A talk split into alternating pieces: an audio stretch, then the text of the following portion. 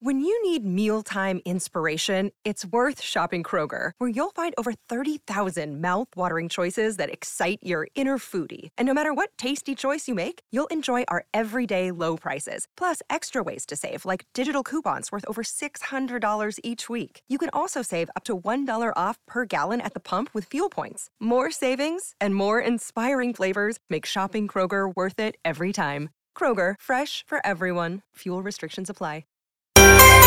This is Positively Ernie. Now, here's Ernie Anastos. And here I am following stories in the news and what people are talking about with a positive viewpoint. You know, we all know that politics is a very hot topic these days. It's being discussed everywhere, even at home around the dinner table, but that may create some family issues. And let's talk with Jan Gross, an etiquette expert with some very helpful advice. Hey, Jan, how can we avoid political fights with family members? First of all, I think self regulation is number one. Mm. We have to understand that we can control ourselves.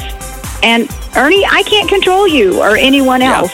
So we have to come in with self regulation. That's where we begin. Mm, that's a good basis right there. And and you know we have to be able to listen to one another. And I, I find that respect is the real answer. I agree. We can avoid confrontational positions and instead express curiosity and a willingness to understand different viewpoints. Yeah, curiosity is very important.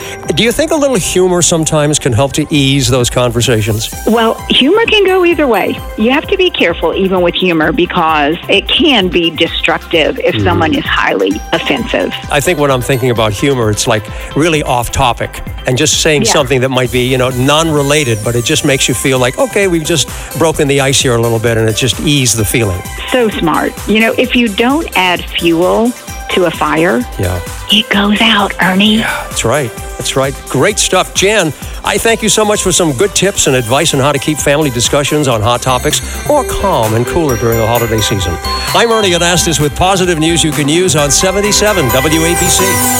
For more positivity, listen anytime. Download and subscribe to Positively Ernie the podcast. Go to WABCRadio.com and the 77 WABC app.